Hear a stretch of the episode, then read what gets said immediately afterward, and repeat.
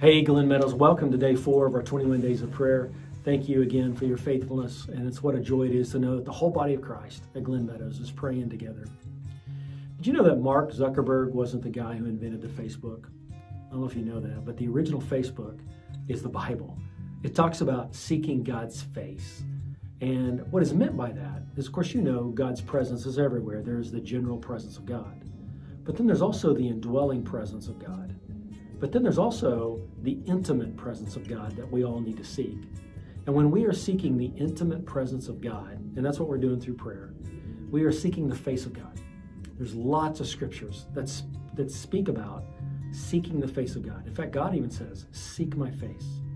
And what is meant by that is we are to grow and to know, or we to grow in and to know about God's character and attributes. God doesn't do anything that's not consistent with his nature and his character.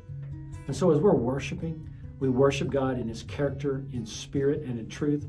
But when we make requests, we're making requests that line up, that track with God's face and God's character.